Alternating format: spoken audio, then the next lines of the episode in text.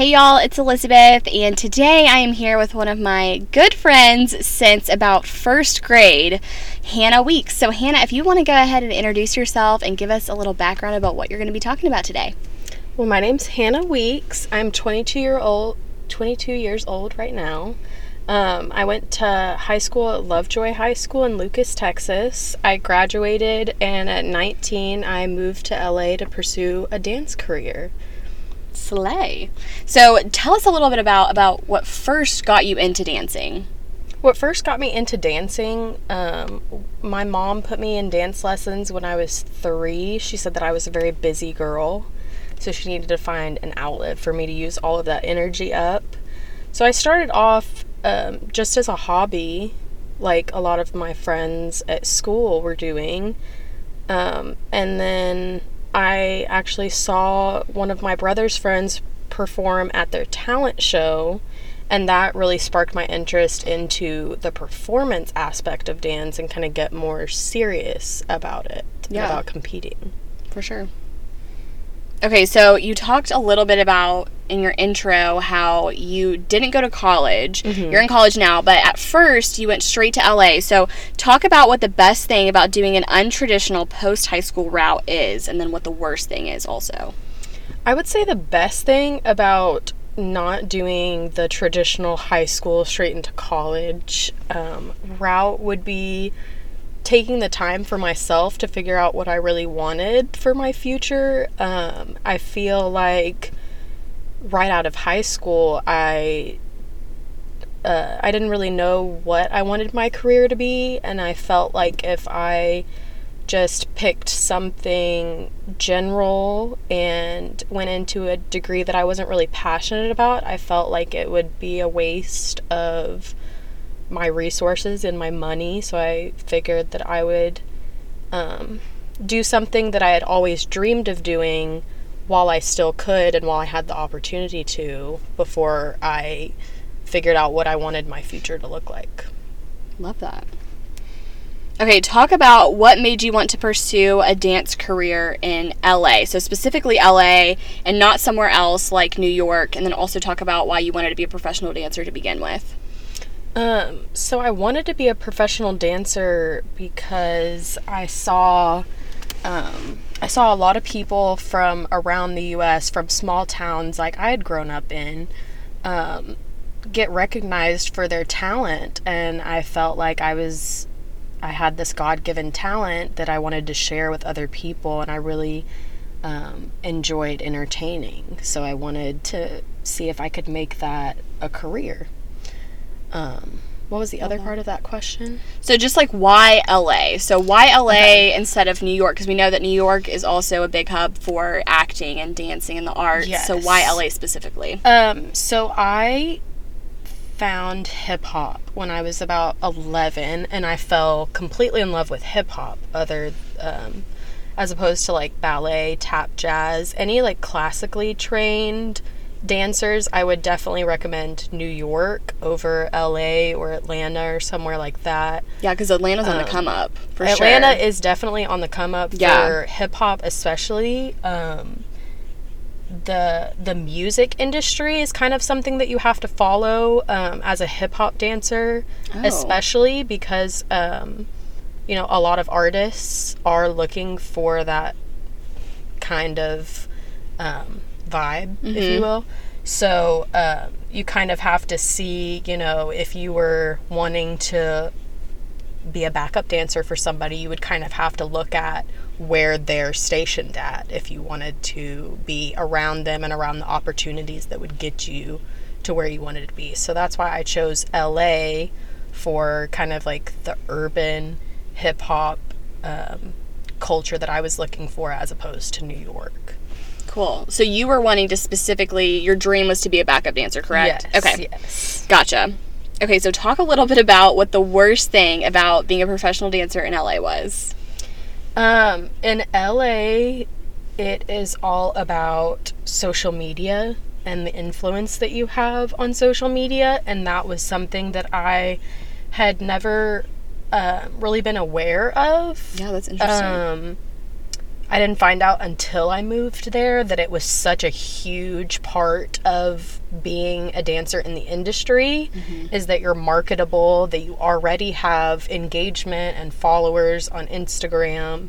Um, it was a big thing when you would go to an audition, you're filling out your paperwork, you're writing down your email and your name, and you're also putting down your Instagram, your follower count, things like that that you wouldn't really think mattered that much, but Right. it is it is a lot about social media. So that was something that um, was a shock to me.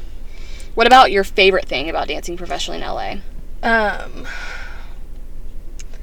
my favorite thing about dancing in LA would be being around the people that I looked up to. Yeah. The, um, you know, scrolling through my Instagram and watching all of these videos on YouTube that had millions and millions of views. Um, and they're all kind of centered in Los Angeles. And when I moved there, I got to take from every choreographer that I had looked up to. I got to take class with the dancers that were already in the industry that I had looked up to. Um, so I thought that that was uh, a great push for me to be around those people that are actually doing it. Love that. So, how similar to what you originally thought it would be before you ever moved there was your actual experience in LA? Like, was it what you thought? Not at all. Okay. It was not at all what I thought. Um, I did hear things from people before I moved there, like um, being from Texas. They're like people. The people are gonna be, you know, nothing like the people are here. We are very Southern hospitality. That is Yeah. that is something that is so huge for Texans, and I kind of stuck out like a sore thumb in LA. People knew that I was from Texas because I was genuine and nice. Yeah, it was really nice. Um, but I mean, that was true. People aren't like the people that I grew up around and the community that I grew up around. It's not like that in LA. It's everybody's very much in competition with each other. And even though we're all doing the same thing and we're all so young, most of these people um, have just moved out from their parents' house. This is their first experience. Yeah, this Yeah. is their first experience on their own. And I, it was sad to see that there wasn't a community feeling of everybody kind of helping each other out and like we were, all doing this together we're all doing the same thing right. because we're all different dancers it's not like we're gonna be in straight competition with each other Yeah. we're all so different so um that yeah. was A gig wouldn't be hiring for the same type of person. so I, had, I had heard things like that before moving there um, Yeah. but that was definitely true once i once i got there Confirmed. yes So walk us through like a typical day when you were a dancer in LA. So like you wake up, what do you do? I would wake up, shower, get ready for work, my first job. Um, I would work for about five to six hours, and then I would either that night after work, I would either be going to my second job or to a class or audition. Okay, which you had to pay for, right? Yes. Yeah. Um, so there was a kind of like a membership to be notified of all the castings, all the auditions um, in the area. So that would be like thirty to forty dollars a month that you would have to pay for this membership, so that you would be aware of the castings and auditions. And then classes could be anywhere from ten dollars to probably like twenty five per class. Yeah. Okay, so talk a little bit about your favorite gig. So like what was your favorite job that you got? So I actually in in the year that I lived out there, I only got booked for one job. Wow. So um, I Which had, if y'all don't know, like y'all need to go look up Hannah. Like she's an amazing dancer. So thank you. as a friend, I'm obviously very biased, but I'm like I disagree. Um, it. So I had gone to a class, um, and I had seen, you know, the choreographer posted on Instagram, "I'm having class tonight, and I will be picking people for a project." Right. And so that was the reason that I went to that class. Trying to get your name out there. And it just Okay. so happened that he um, noticed me at his class and got my Instagram, and then he DM'd me from there saying that he wanted me to be um, a part of his project. Cool. That's awesome. It was it was nice to be um, validated Yeah. and recognized for you know what I was out there doing for so long, and then somebody finally to be like, "Okay, I see you.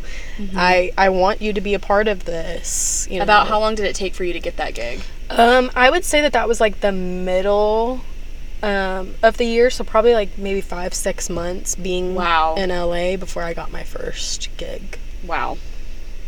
Okay, talk a little bit about what your biggest regret was in LA. My biggest regret, um,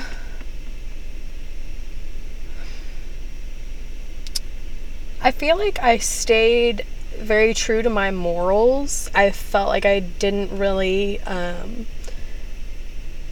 what's the word? Like, Conform. yeah, I didn't really conform. I didn't really um, change, or I didn't really change myself that much, or I wasn't like heavily influenced. Um, there was opportunities for me to do things that were out of my comfort zone, or maybe things that I wouldn't necessarily agree with, but um, I just didn't reach out and grab those opportunities if I didn't felt if I didn't feel comfortable doing something, I wasn't gonna volunteer myself to do so.